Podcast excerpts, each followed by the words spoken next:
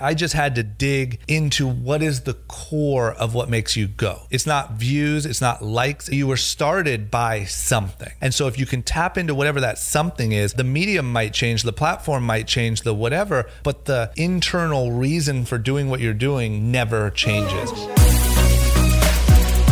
Welcome into the podcast, episode seven of Living Large. You guys can catch it on Castbox every morning on Wednesdays at 6 a.m. PST, followed up by a noon post time on my YouTube channel, youtube.com backslash Mark Dohner. Today's guest, the Ohio native, just like myself, Christopher Drama Pfaff. PFAF. There you go. If you, want to call it. First try. Coventry, Ohio, right by Akron. Yeah. I'm from Hudson. That's crazy, man. We grew up pretty much, you know, 20 minutes apart. Now we're Same living area. 20 minutes apart again. Very true. Living the dream. long uh, long down the road. Uh, jump into it Bef- before we get into the business, the entrepreneurial stuff. Talk about uh, let's talk about that that journey from what made you want to come from Ohio out to Los Angeles. For me, it was really rooted in skateboarding, right? Like I was obsessed with skateboarding. That's all I did, like all day, every day. And Los Angeles is the skateboard capital of the world. Okay. And so I knew I wasn't good enough to be a pro skateboarder, like probably around like age 16. But I was like, I just want to work at a skate shop or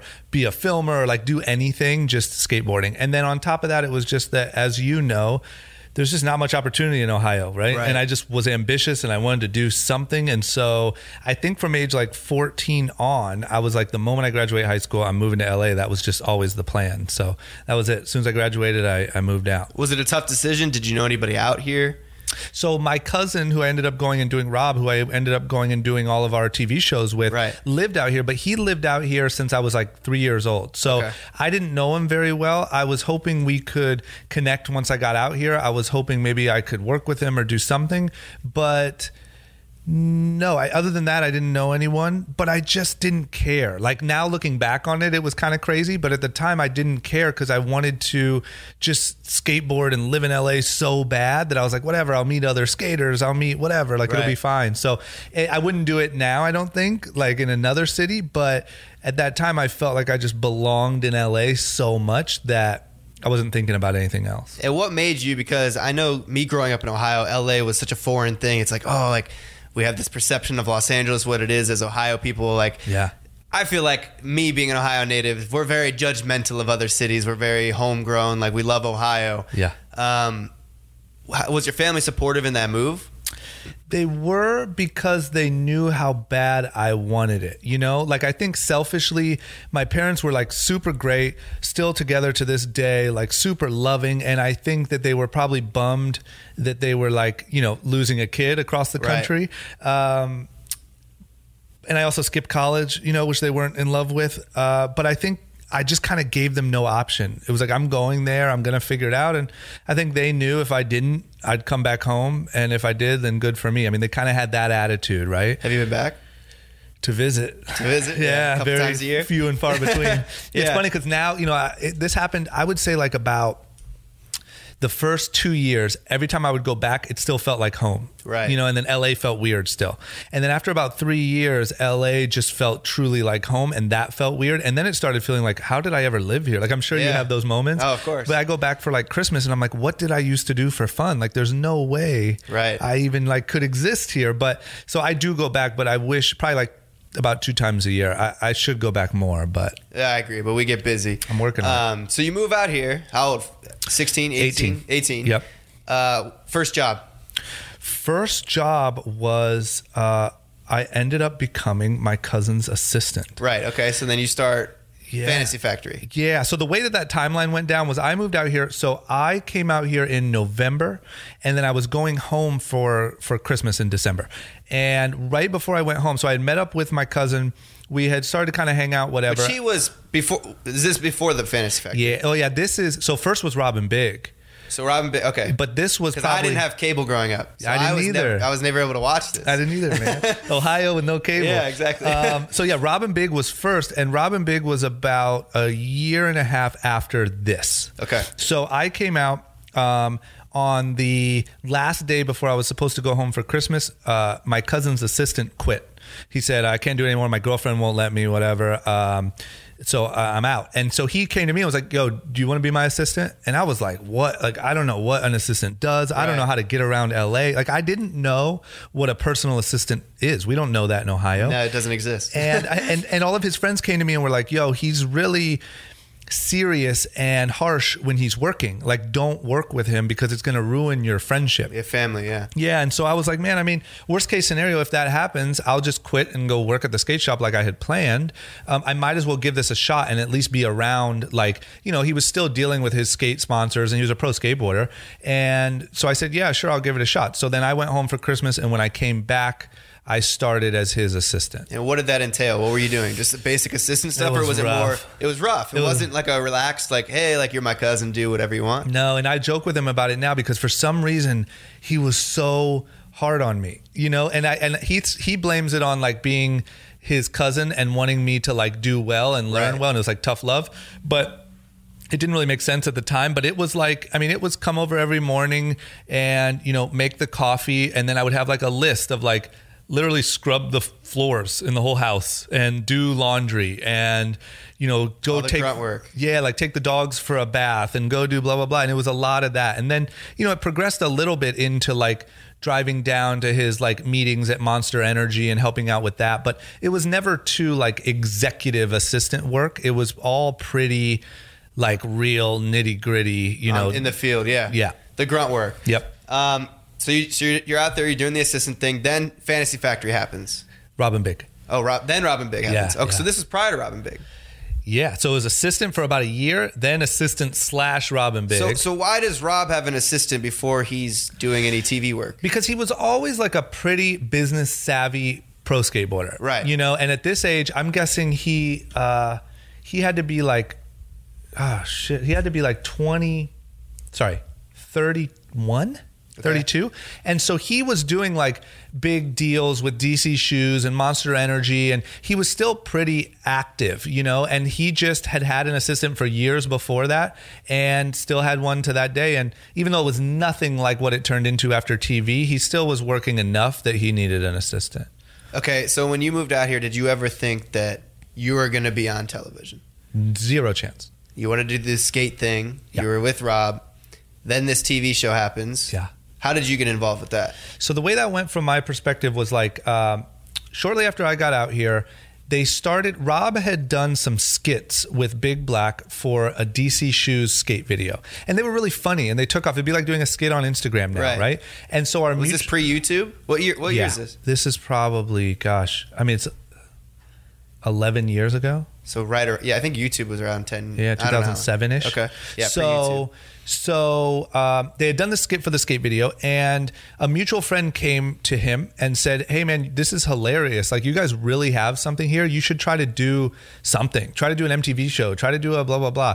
And so, when shortly after I moved, the first way that like what that manifested into was they just brought cameras over before camera phones. They just brought cameras over and set them around the house. And they're like, anytime you guys are doing anything crazy, just film it and Right. just you know, so we can start to put together like a tape here. And so we just do stupid stuff and film each other, and it was really not worth anything. It was like first scenario vlogging. It was hundred percent, and I wish I would have known then. I would have just kept vlogging. Yeah, right? exactly. so it was like beginning vlogging, and but nothing really came of it. Then they added more people, more people, and they just kept like kind of giving ideas and building what could be this TV show. And they ended up filming a pilot, um, but the pilot wasn't right. It didn't work. It essentially almost got turned down by MTV, but instead of just completely canceling it, MTV was like, well, why don't you try to rework it and see if there's anything else? So it went through like probably like a nine month process and about seven different pilots and different names and Rob Dyrdek's rules to success and Rob Dyrdek's blah blah blah. And finally it landed on Rob & Big, which was kind of the most pure form of it, which was just these guys doing ridiculous stuff and kind of their life. Mm-hmm. So at first they came to me and they said, Hey man, we know you're Rob's cousin, we know you're the assistant, you're gonna be in the house every day, but you're not like this isn't about you. Just kind of stay out of the picture. Okay. Because of course when that happens, like imagine if you get a reality show tomorrow all your friends are going to want to come in and be characters and be Right. around and be funny. And so everyone started doing that. So they came to me and were like, yo, just stay out of the shot, whatever. And then naturally, I think just from like being this 19 year old dude from Ohio, like sweeping the floors, I just would get pulled into this little Right. scene or that little scene. Or, you know, Rob would like throw a coffee across the room and then say, drama, come pick that up, you know, like for comedy value. And I would Comedic, come yeah. mop it up. And they're like, oh my God, his little cousin is a blah, blah, blah. And this is so cool.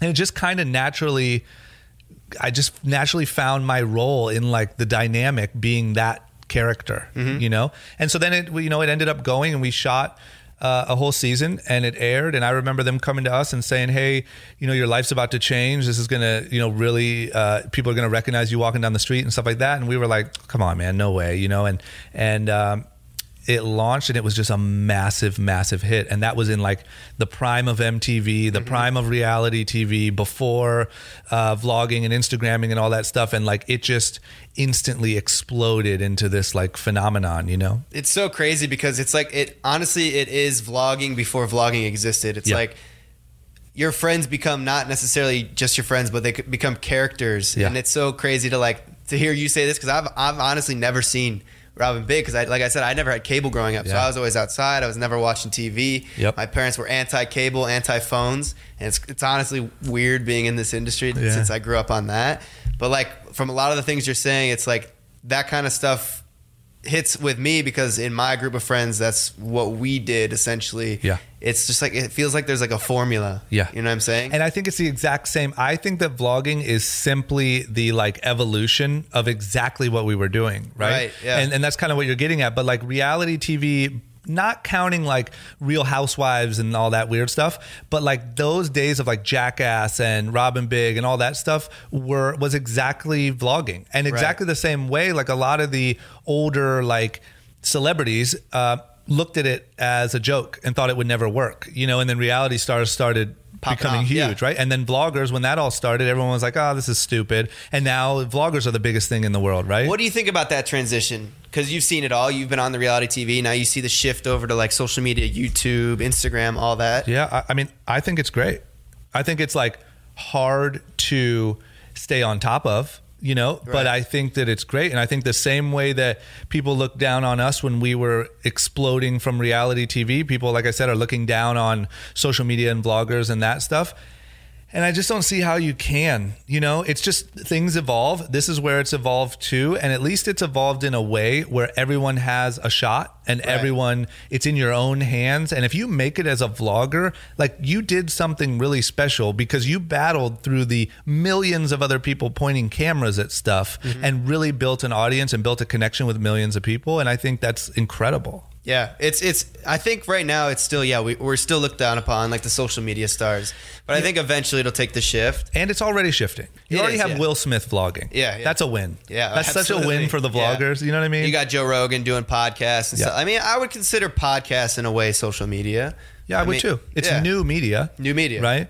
But I think like it's already you're already on the tail end of vlogging being sort of misunderstood or or looked down upon. It's already time for the next weird thing to pop up, Right, right? It's already time for you guys to look down on something and be like, "What the hell are you?" You know what I mean? Like, exactly. I know you thought we were silly, but this is too far, and then that's the biggest thing. Yep, yep. You know? I think that's well the Musical.ly thing. That was when I looked. It's like Yeah. a, an app where you just lip sing. Yeah, that didn't work, right? No, it did. People got extremely famous off of lip singing to other people's Yeah. music, and that's something that we looked at. We're like, why? Why? Like you're just sitting there lip singing, Yeah. and people love it. But when I say didn't work, I mean, did it kind of die like how Vine did, and some people progressed and some yeah, people I think everybody away? shifted over to other platforms, and they it. just even honestly they re. But the renamed point is. I think you'll be able to make a like a career off of vlogging for quite a while, whereas being a mus- a professional musicalier is like dead already. Right. You know. Um, okay, so something that shifted in your career. So you had this opportunity. You were on these reality TV shows. Yeah. Um, then you started. What made you get into the entrepreneurial side? Because you started young and reckless. Yep. So for me, it was a combination of a bunch of things. It was, I didn't come out here by any means to be like a TV guy or a celebrity. And I actually am like a relatively antisocial dude. And so I didn't like the like celebrity aspect of the whole thing. And there was no plan for me to like scale my celebrity and try to just make more money off of that. Right. Right. I wanted to become a you know an entrepreneur or, or have some sort of business or do something like that. That's just where my head always was. And so i saw getting in on this reality stuff as a way to transition myself and get a kickstart into whatever i wanted to do. I just wasn't sure on what i wanted to do yet. So the first thing i tried was music. That kind of worked. I tried a couple other businesses and then i landed on young and reckless. And i also landed on young and reckless because i went around trying to get people to pay me to wear their clothes Mm-hmm. and On the show? yeah and i wasn't big enough you know uh, especially on Rob & Big i just wasn't a big enough part of that show for anyone to give me any money and so when fantasy factory came around and big black had moved to texas so it was just me and rob on the first couple of seasons I was like, man, this is my shot. You know, I watched Big Black do it. He made a lot of money. I watched, um, you know, Rob help start brands like Rogue Status and DC and all that stuff. And I was like, this is my shot if I'm ever going to do it. And so I just put the pedal to the metal on trademarks and all that stuff. And I used Fantasy Factory as my launching pad to be able to do, you know, what I did, which is have fun with it while we had it and then move on to building a real business and having a real life here in LA. That's all I really wanted, mm-hmm. you know? Hi, I'm Arusha Pires, host of a new podcast called Investing with IBD. Here are a few snippets from the conversations that we're having. Facebook, you know, it's coming back. I was really treating it as a counter trend kind of stock. You have these really fast moving stocks. You want to have a little bit slower moving stocks Yeah, also in your portfolio. What Bill observed after sitting through many market corrections is that the market will come down, but you need to wait a few days and see if there's going to be continued power. And that's where he came up with the follow through day concept. One of the most interesting things is, you know, utilities have actually been very, very strong over the last 52 weeks. The work that we've done on yield curve inversion suggests that after the yield curve inverts, over the next year, utility performance is actually not that good. Come join the conversation on Apple Podcasts, Stitcher, Spotify, or wherever you listen to podcasts. How did you come up with the name Young and Reckless? It really came, if I'm being honest, it came from when I was in high school. One of the biggest brands at the time was Famous Stars and Straps. And that was Travis Barker's company. Mm-hmm. And it had that famous like F with the star in it. And kids would walk around my school, like the nerdy kids would walk around the school with a famous shirt on. And they really thought they were like famous because their shirt said famous. And like back on in MySpace, uh, on MySpace in those days, people used to write, you know, don't hate me because I'm famous and blah, blah, blah, famous with the famous F. And so when it came time for me to start a brand, I was like, I want to create something that has a feeling like that. Like, I just don't want to call it you know, uh, microphone clothing Yeah. and tell everyone why they should buy into it. Like, I want this to mean something. I want it to stand for something. And I always looked at myself as like this sort of, you know, guy that came from Ohio with no education, figured it out, and like made a life for myself. And to me, that was young and reckless. And I wanted to highlight other people that were doing that and learn their stories and tell their stories. And that's kind of where it came from. Okay, and it sounds like obviously there's always strategy behind things. Yeah. Like when you first started the brand, what were some of your obstacles that you had to face? So there was, um, you know, I've had a million, and, and I think the biggest, the first biggest one was number one, being taken serious whatsoever, because I understand. How old were you when you started? 22. So you're a young kid. Who's gonna buy your clothes? Exactly. Yeah. And I think the biggest thing, which I understand and I understood then, was the immediate reaction was this guy, this kind of butt of the joke guy from MTV reality shows is trying to sell us a clothing line. This is a scam, right? Mm-hmm. And this was before merch was so big and all that stuff. And it would just seemed like merch and it seemed like a gimmick and it seemed like I was just trying to get fast money and you know what I mean? And so I think a lot of people didn't take it serious, including the retailers that we met with and and all that stuff. Um, so we had to fight against that a lot. And then second was, you know, when we first launched, we first launched with Pacific Sunwear, the store, and we first launched with an episode on the show that kind of coincided with the launch and it and it sold really well for like a few months. And we were like oh my god this worked. Like this is so awesome. We're we're we're huge. We have the next biggest Yeah. thing. And then the moment the show went off the air it just tanked. And it was like in the back of the stores on the floor. Nobody else would carry it. Nobody would pick it up. And i was like oh my god like it is just crappy merch and nobody's taking it serious and, and we're screwed. And so at that point we just went and did as much marketing as we could outside of me You know, we went and did. We worked with a lot of the young influencers. We worked with uh, athletes and rappers, and we did a big deal with Meek Mill right before he dropped his first album, and we did all these projects to make sure that it was looked at as the new hot brand, not drama from Fantasy Factory's little project. Merch. Okay, yeah. So those were the first like two big ones, you know, and then there's been obviously a handful kind of. How did you How did you get into starting it? Where did that financial backing come from? Was that your own put up money, or did you have investors? Did you say, "Hey, I need help here"? Yep. So I'll tell you how we did it. We finessed the system. We, uh, I went to one of the guys who turned me down for a brand ambassadorship on Rob & Big, and I said, "Hey, man." Um, I really want to launch this brand. I have the idea for the name. I have blah blah blah. We have this new show coming out called Fantasy Factory. Um, let's partner up and do this, right? So he helped me with a lot of the initial, and he still is my partner today, but manufacturing and getting everything set up and whatever. Then we printed just enough shirts to be samples for me to wear on the new season of the show. So I'm wearing it all over the show. I take the designs and I tape them all over the wall. I make it look like my little mini office. I just overdo it, you know? Right, right. And so then I had a really good relationship with all the editors of the show. So as soon as the show was done being edited, which is about three or four months before it airs, I, I went and got a DVD of the first episode that it was featured in. We drove it down to PacSun and I said, Hey guys, this is about to be the biggest thing in the world. It's about to be on this hit show. You know it's going to be a hit. You saw what happened with Rob & Big.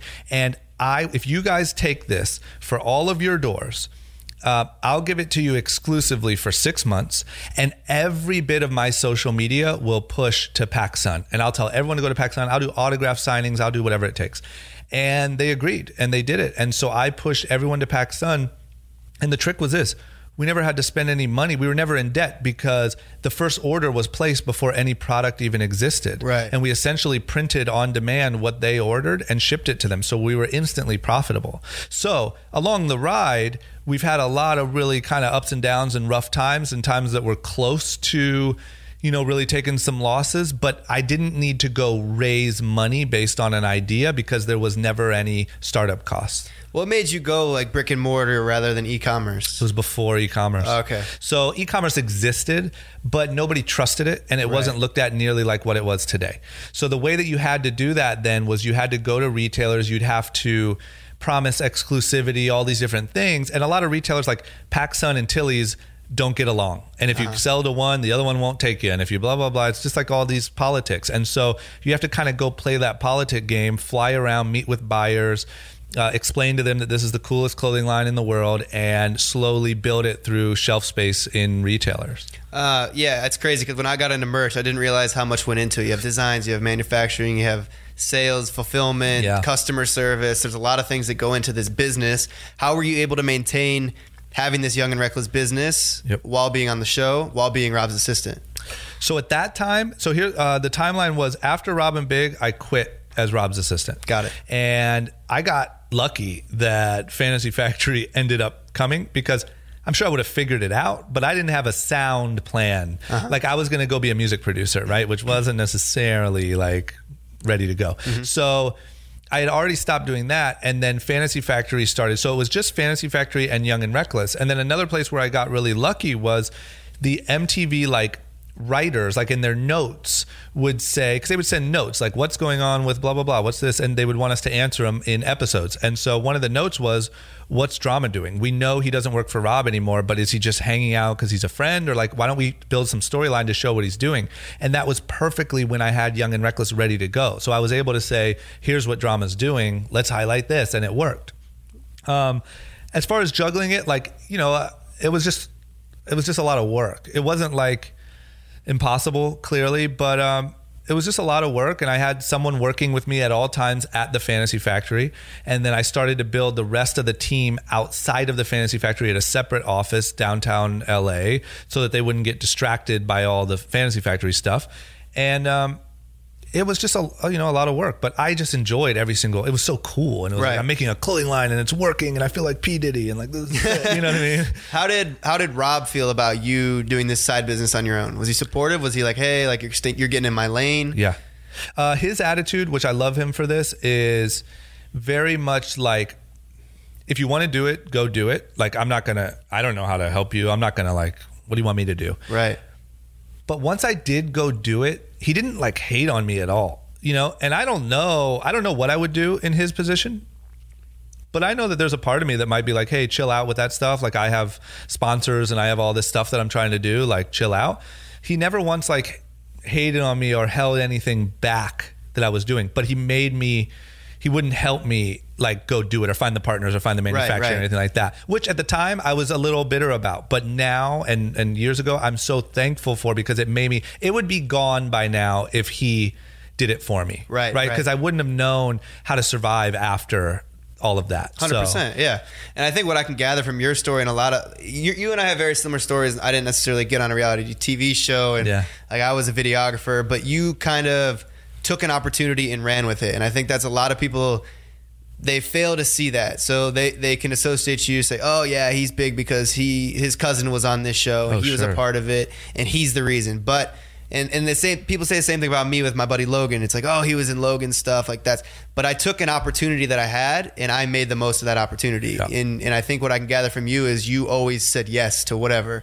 You were never like, no, I'm not going to do that. for sure and I, and I think i just like i did a good balance of like finding my way in but never like over asserting you know thinking it was my show when it wasn't or thinking it was my you know what i mean? And what i've learned after doing this for so long is anyone you meet that's had the level of success that you have or that you know young and reckless has or whatever like it doesn't happen by accident it never does. I've never met anyone successful with no matter how many excuses people make for them, and they've just been a dummy that got lucky. Right. It just doesn't happen. Anything that lasts this long and succeeds on this level, it just it just isn't you know what i mean you can't you can't fake that and i think in the beginning that definitely people said that a lot you know and i understand like right after you have a hit show and then your clothing line blows up like who's really going to be like oh that little kid must be a genius. Yeah, yeah, you know like come on. But uh but i now that it's been so long afterwards i don't i don't really get it anymore. But that's just what I mean. Of course, people are gonna like they want to place a reason why you're successful, Right, right. Because it makes it easier to explain why they haven't made it. You know, like, well, if I grew, if I knew Logan Paul, I'd be famous too. Like, Yeah. wow, you, did, you didn't. Yeah, there's been others that you know have been down the path and Yeah. they don't take the opportunity and take advantage of it. Yo, guys, I interrupt this podcast to let you know that this episode is brought to you by Green Chef. The cool thing about Green Chef, guys, is they're actually owned by HelloFresh, which I mentioned in the last podcast, and I hooked you guys up. Uh, Green Chef is a USDA certified company with a lot of organic options.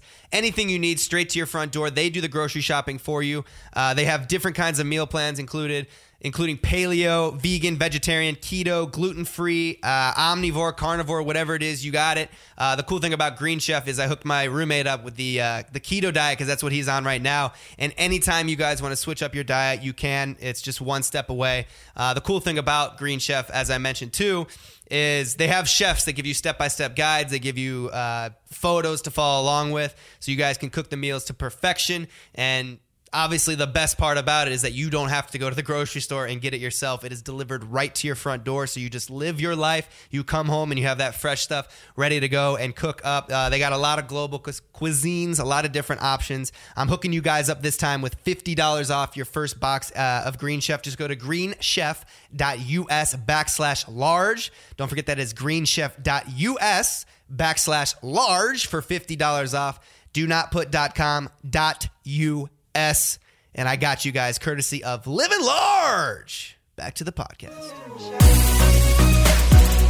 So, so how long you been doing Young and Reckless? Is that your bread and butter now? And do you venture out into other things? So you, Yep. Do you? What's what's the revenue like on that yearly? I saw like eight million or something, thirty million, whatever. Yeah, roughly that. Uh, but but um, it's uh, yeah, that's my that's the majority of my time, right? Okay. And I really like when it comes to what I think about myself and what I want to get better at and grow at. It's starting and running a good company. Like I'm trying to learn how to be better like to my employees and like do team building and like what are just best practices for running a business and doing things the best way. That's what I enjoy and that's what I want to say that I was good at when I'm old.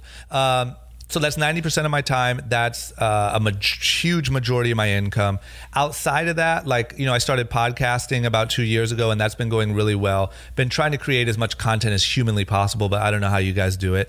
Um, and, um, and I've had like, you know, investments and I've tried random stuff. Like I tried making a frozen burrito company and I tried, you know, doing, I've tried doing, uh, clothing for a million different people and doing merch, and we still do a lot of like deals and do collaborations and stuff like that. Um, and then investments, you know, I do investments with friends and the tech companies and stuff like that. But the majority of my time is spent uh, running Young and Reckless. And how do you how do you manage to do that? Have a successful clothing brand for such a long time? Because I'm not I'm not driving down the street seeing Young and Reckless billboards. I'm not yeah. seeing commercials. It's yep. kind of a word of mouth, and you guys do it really well. I've even like gotten some some care packages in the mail from yeah, you guys. That's great. Um, how do you manage to do that? I think the biggest thing is like you gotta like, you know, we found a connection with our customer we have never tried to be the coolest guy in school. We try to make, like now we're making denim, we're making full collections, we're making all this cool stuff. And our goal is to be as affordable and attainable as possible. We don't want to be cheap, but we want to be affordable. I don't, I have no interest in being the coolest guy at the fashion show, you know? Right. And I think that because of that, we've built like now it's been nine years and we've kind of built this connection with an audience that just sustains. And i think now the older brother is buying his younger brother young and reckless because he used to wear it when he used to watch fantasy factory and now he wants him to have the new jeans you know? Mm-hmm. and they didn't have that when he was young. And i think um, another thing is we never even when we had the opportunity to kind of like blow out and do licensing all over the world and go for the like hundred million dollar payday we didn't and we kept it core. We kept our staff as a tight team and we kept everyone on the same page because our goal was always to make a long-term profitable business that we could rely on for a very long time. It mm-hmm. wasn't it was the exact opposite of what a lot of people thought. It wasn't a quick money grab. And I think now that's really benefiting us. You know, now even this many years later, no reality TV, no billboards, none of that stuff. This year will be our biggest year that we've ever had. And that's after a shift from retail collapsing and figuring out ecom and Facebook targeting and Instagram and all this different stuff. Um, but it's because of those few select principles that have really kept it sound over this much time, you know? Mm-hmm. So we've talked a lot about the success and then they hear that, but I'm sure along the way there's been some some heavy potholes. Oh yeah. What are some of your biggest failures? What are some of the lowest moments where you were like, "Damn, some shit's not going well." Yeah the biggest one, like I, the way my life has worked out, like I've had a lot of ups and downs, but I had one big period of down that was like by far the worst, and it was probably it was uh, just over two years ago, and it lasted, you know, six months or, or close to a year. Mm-hmm. And it was really a combination of things. It was the fact that our TV show was, we were done we were done shooting. Um, we were off the air, and that was so good for me because I, like I said, I didn't like the pressure to perform every day and the celebrity thing. But but what I missed was I didn't realize like I had a group of people that I was I had to go see every day, and these people like borderline raised me. Like it was right. our when when I got sick when I was 19, it was our producer that found me a doctor and checked up on me and made sure I was okay, you know? And it was like all of these people had stuck with us pretty much from Rob & Big all through Fantasy Factory. And so I think I just didn't, I underestimated how much that added to my life, having a group of friends and quote unquote family to, to go be with every single day. Then on top of that, uh, retail started having a really tough time. And one of our biggest retailers, PacSun, filed for bankruptcy.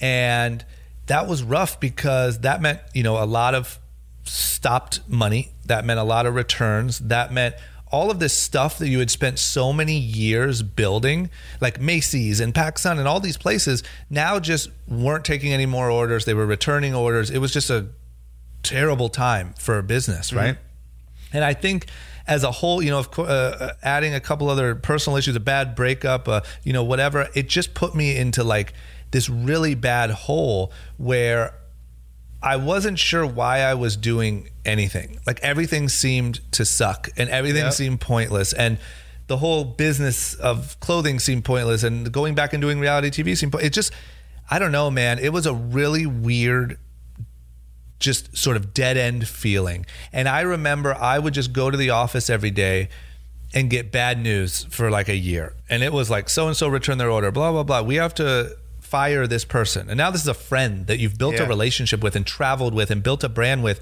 and you have to fire them not because they did anything wrong or I did anything wrong, just the world changed.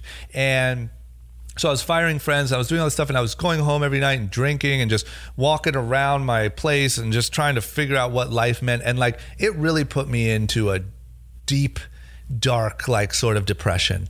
Um, but it just turned around step by step by you know what I mean? How did you make that turnaround? Because I think, to be honest, and I hear this a lot between, I don't know if it's LA or if it's just this industry of entertainment. Yep. I've dealt with the same thing, kind of going through it right now. That's why I want to talk to you about Really? it. It's just, I'm at that point where I feel like similar to, you're like, whoa, you're just like at a dead end. There's like nothing is fulfilling anymore. Yeah. How do you, how do you overcome that? How do you get out of that? Yep. So I think that there's a lot, and I think anytime you want to talk, call me on it. But um, I think that it's about, for me, I had to completely rediscover what meant anything to me. And there was something that drove me to leave Ohio and leave the comfort of a nice, comfy life in Ohio and come to LA. And I found success, and that was great. But but that phase had ended and now it's time to figure out what's next. And you have the only way to do it is to dig deep back into who you are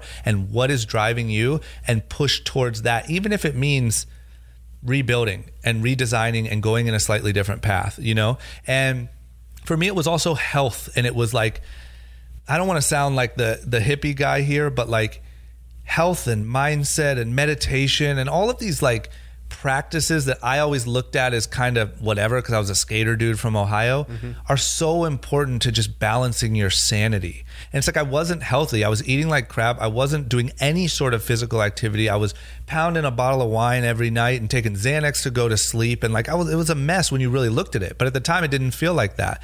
And it started with, you know, going for a run and I hate running. I still hate running today. Yeah. And it was miserable. And running a mile was the hardest thing in the world. And went for a run. Then that led to a longer run. Then that led to going with my friend to a soul cycle class. And I was like, oh, this is kind of neat, even though it's weird. And then it led to, you know, getting a trainer. And then it led to meditation. And then it led to reading the right books. And then it led to podcasting. And I started having really good conversations with other people who had been through similar things. And I took their recommendations. If they recommended a book or a meditation or whatever, I tried it. And I learned that, like, man, it's easy to come out here as a young, scrappy Ohioan and have some wins and feel like you know it all and you got it all figured out. But it won't last you. You'll hit a wall and Yeah, you yeah. have to refine the tools that are in your toolbox and you have to plan your morning schedule better and what time you go to bed and like I hate to say it I hate to be that guy but it's all so important and you notice that when your personal life and your uh, exercise and your health start clicking your ideas start clicking too and your mind starts clicking and you start saying well hey I could do this you know I could do this next thing or that next thing and I'll tell you man guys like me and you we just want something to focus on and do good at and achieve, right? That's what we want. Mm-hmm.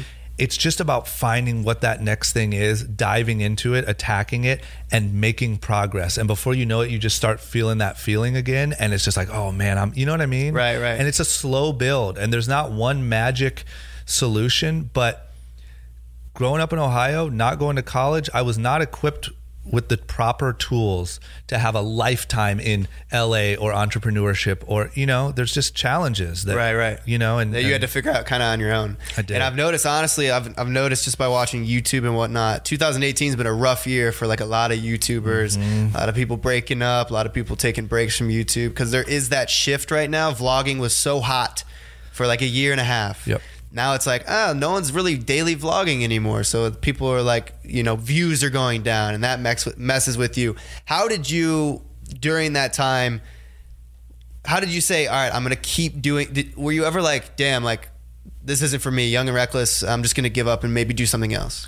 So I definitely felt that way. Um, in the realest way, I felt that way. But I knew like I built something that at the end of the day I'm proud of, and I built it for a reason. Right. Like, what is that reason? What is that? You know what I mean? And at the end of the day, for me, like the core, just using Young and Reckless as an example, it wasn't a money grab. It wasn't MTV. It wasn't even cool design t-shirts. It was to try to teach people and inspire people to go do the same thing.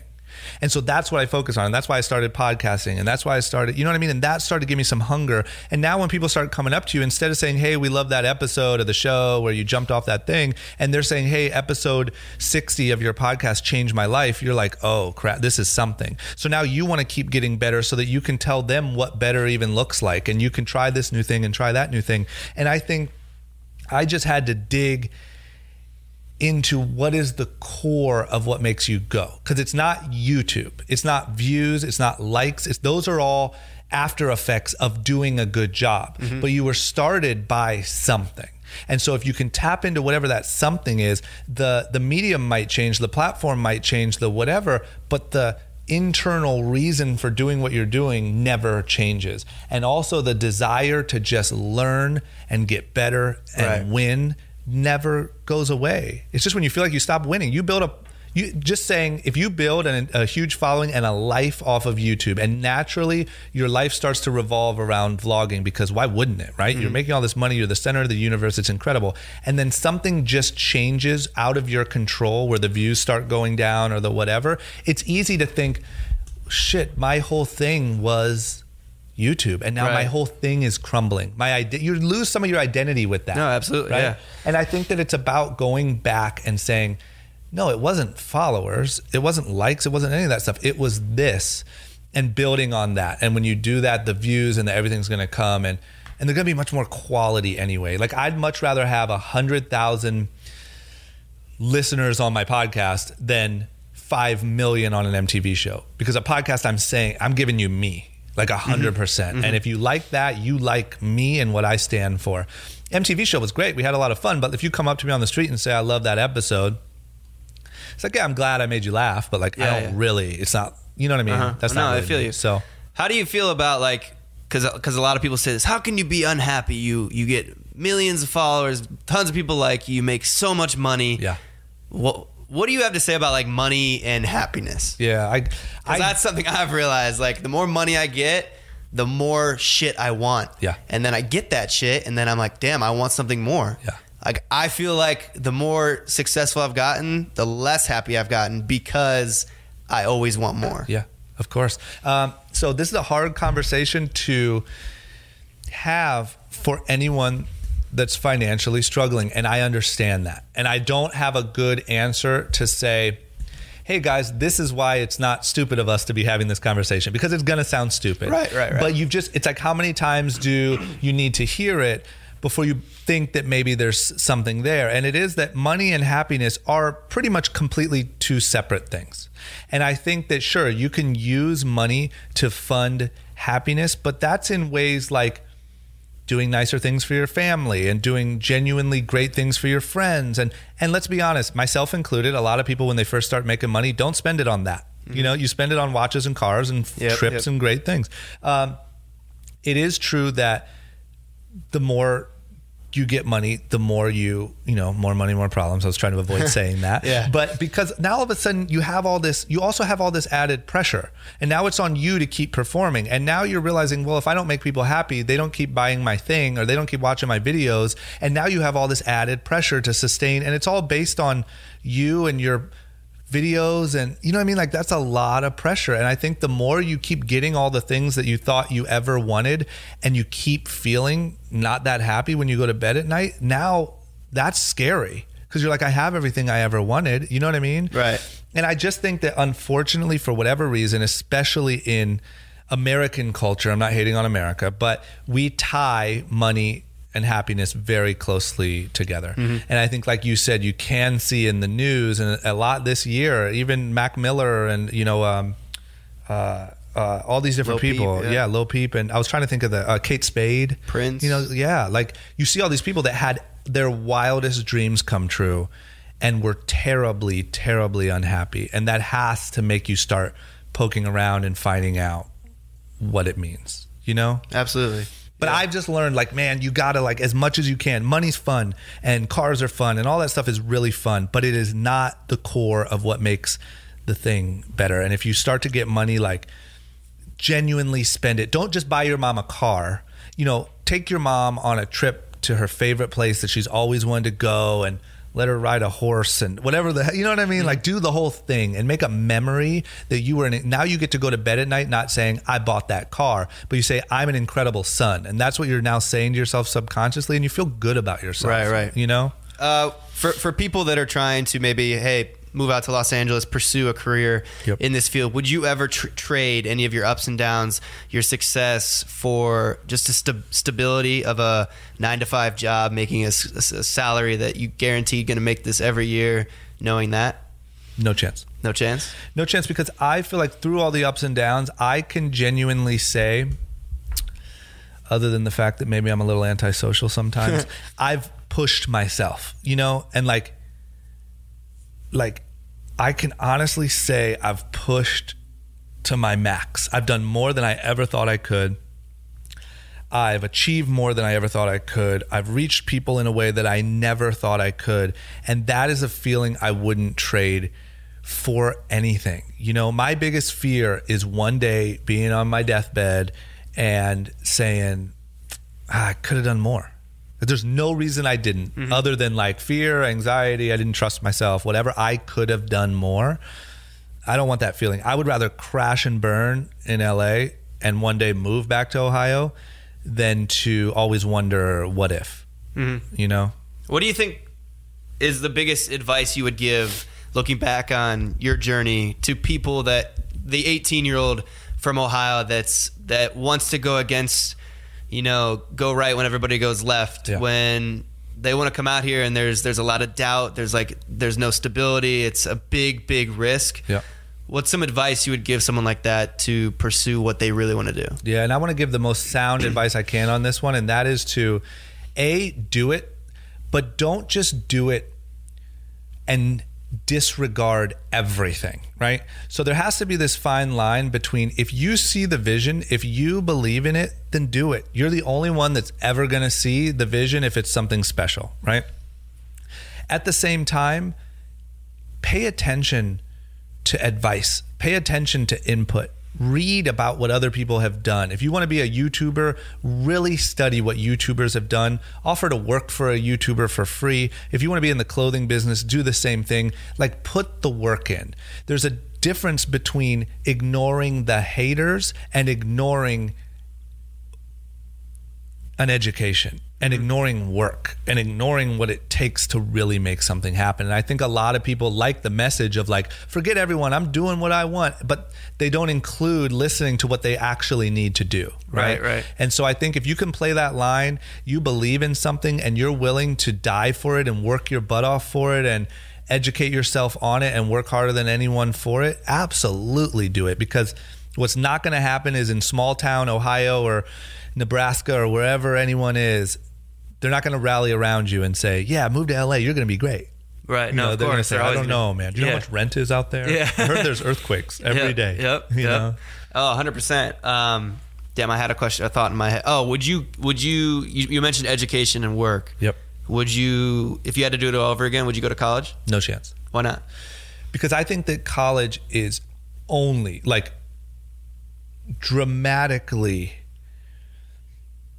uh, over exaggerated the importance of it. And I think that if you want to be a doctor or a, you know, uh, uh, engineer or something that you have to go to college for, absolutely go to college ASAP even if you want to be a photographer, go to some sort of special training. Like I'm a big fan of educating yourself. But I think that for me, I didn't want to do anything but skateboard and meet people and go for it. And if you have any of that mentality where you're not sure what you want to do or you're just kind of hungry to figure it out, don't go to college. You're just going to stack up debt. Right, right. You I just paid mine off. there you go. and you're like a really successful dude that like came out and did a really good job pretty quickly. And you just now paid off. You know what I'm saying? Yeah, yeah. And I think that like it's ridiculous to get buried under that debt. If you want to bury some debt, go travel and like learn what other people are like and the world is like. That'll open your brain. Go work for people for free. Go do anything to get information that might lead you on the path that you want to get on. Don't just go to college hoping that that's going to figure it out for you. Right. Because it won't. You're I gonna- think the only thing that really benefited me in college was I was really really into extracurriculars with like I did broadcast journalism. I, I did a podcast in college. Yeah. I think I think it made me comfortable in front of the camera. It made me but that's not necessarily something I needed to go to college for. I could have done it on my own, Yep. but it was it was to find people that were in the same lane as me and they wanted to do the same kind of thing and Yep. surround yourself with people that they still have that that mentality. And I used to always say this back in college to like everyone. I was like why not think that you can be the next person? Mm-hmm. Like just don't be don't be complacent and be like, yeah, like it's gonna be cool. Like I'll get a job here. Like things will be great. I'll have that. I'll have a wife. I'll go home, watch Netflix every night. Like Yeah. always think that you can be the best and you will be the best. And I think mentality is very very important. Yeah. Um, but a- another thing that I thought college taught me very well was responsibility, Mm-hmm. just because I was living on my own. I don't think if I went to college and commuted, I would be the same as I am now. I Mm-hmm. think it's very important to go to college. If you do go to college, if you can go to college, um, to, to not commute, but to live on campus, just to teach yourself to do your own laundry, to Mm-hmm. teach yourself to do the dishes. I think that just makes you more mature quicker. Yep.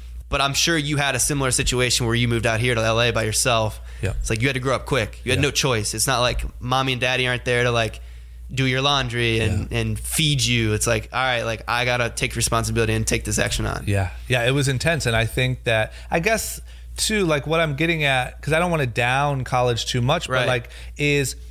I, what you're kind of getting at is the core of the value of college for you was learning how to be independent, learning how to be accountable, and finding like minded people. And all that I'm saying is all of those, you didn't mention at all all of those hours in the classroom and all the mm. stuff you were actually paying for. And so if you're someone that wants a way around, if you want to hack around it, move to a new city. Make yourself accountable. Make yourself have to do your own laundry and show up to a place and intern somewhere. And if you're going to spend the money anyway spend the money like i said interning or or um, go look up other people that are filming and making videos or whatever it is that you like to do and find those people because they're out there. And it's so much easier now with the internet to connect than ever before. Um, I just think you can really get a head start and not, you know what I mean? That debt is the part that really gets me. Absolutely. And it's the part that I think when a lot of people graduate college, they're like, okay, I've done it. So now where's all the opportunities? And they're still not there. And it's still on you to go figure it out, you know? So if it's for you, absolutely. For me, it was never for me. And I was tapped out of like the school model. I was ready to just go. And um, so, yeah, I, I, I couldn't do it. Right. What do you think's next? You saw, you've seen the shifts happen. You've seen the reality TV go into kind of the social media right now. Yeah. What do you think the the next big thing is, if you were to guess? Well, I think that it's about, if I were to guess, it's about who can build their own almost media company the best, right? So everyone now is their own MTV or Discovery mm-hmm. Channel or what those used to be, right? And I don't think just coming up today saying I'm just going to vlog will cut it. No, you yeah. know, and I and I also don't think you can get away with vlogging for the sake of vlogging. Like I think there was a large group of people that made it, and more power to them because they broke down the doors, but that were just kind of vlogging for the sake of vlogging or like daily talking to their laptops or whatever. I think that's going to be insanely hard to break into now. I think you have to have a reason for what you do, what you stand for, what the through line is in everything that you do. You should dabble in podcasting, vlogging, make sure your Instagram's good. You are a brand.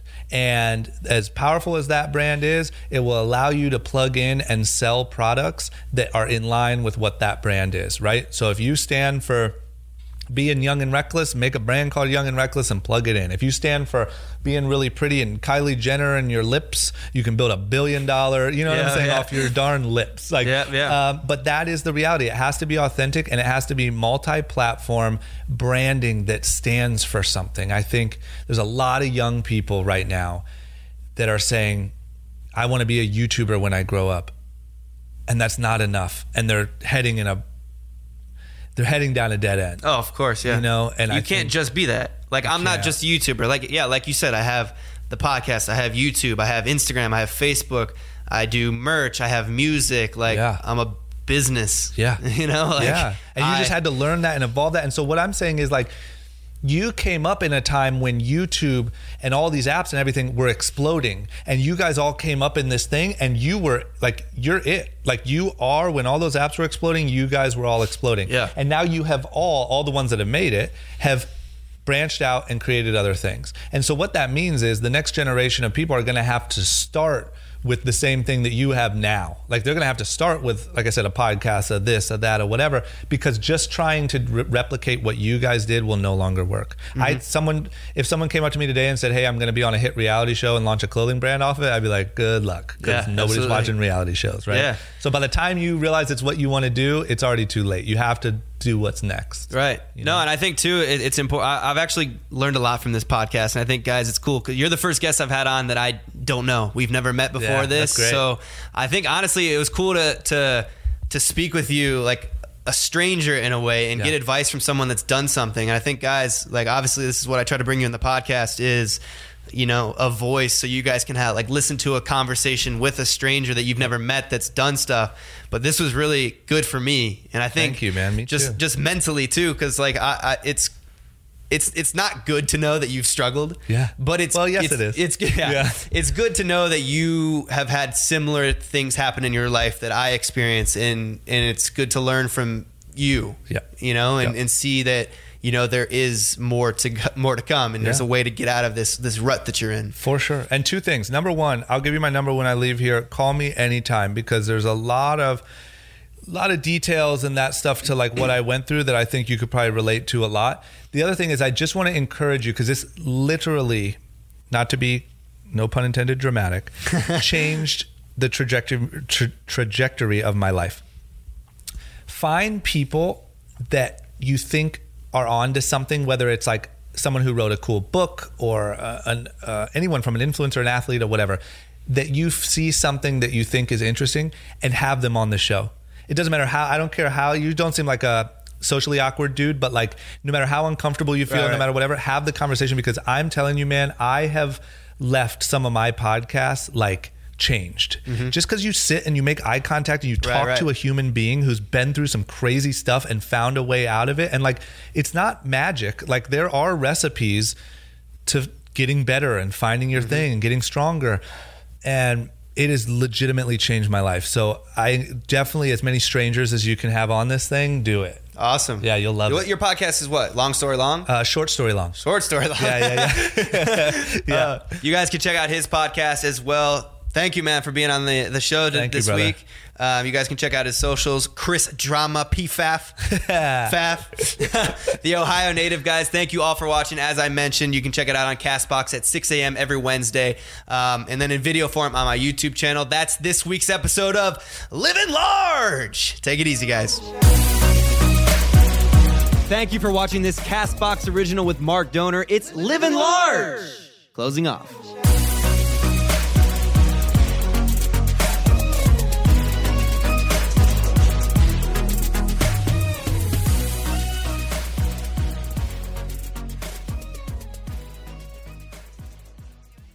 Hi, I'm Arusha Pires, host of a new podcast called Investing with IBD. Here are a few snippets from the conversations that we're having. Yeah, Facebook, you know, it's coming back. I was really treating it as a counter trend kind of stock. You have these really fast moving stocks. You want to have a little bit slower moving stocks Yeah, also in your portfolio. What Bill observed after sitting through many market corrections is that the market will come down, but you need to wait a few days and see if there's going to be continued power. And that's where he came up with the follow through day concept. One of the most interesting things is, you know, utilities have actually been very, very strong over the last 52 weeks. The work that we've done on yield curve inversion suggests that after the yield curve inverts, over the next year, utility performance is actually not that good. Come join the conversation on Apple Podcasts, Stitcher, Spotify, or wherever you listen to podcasts.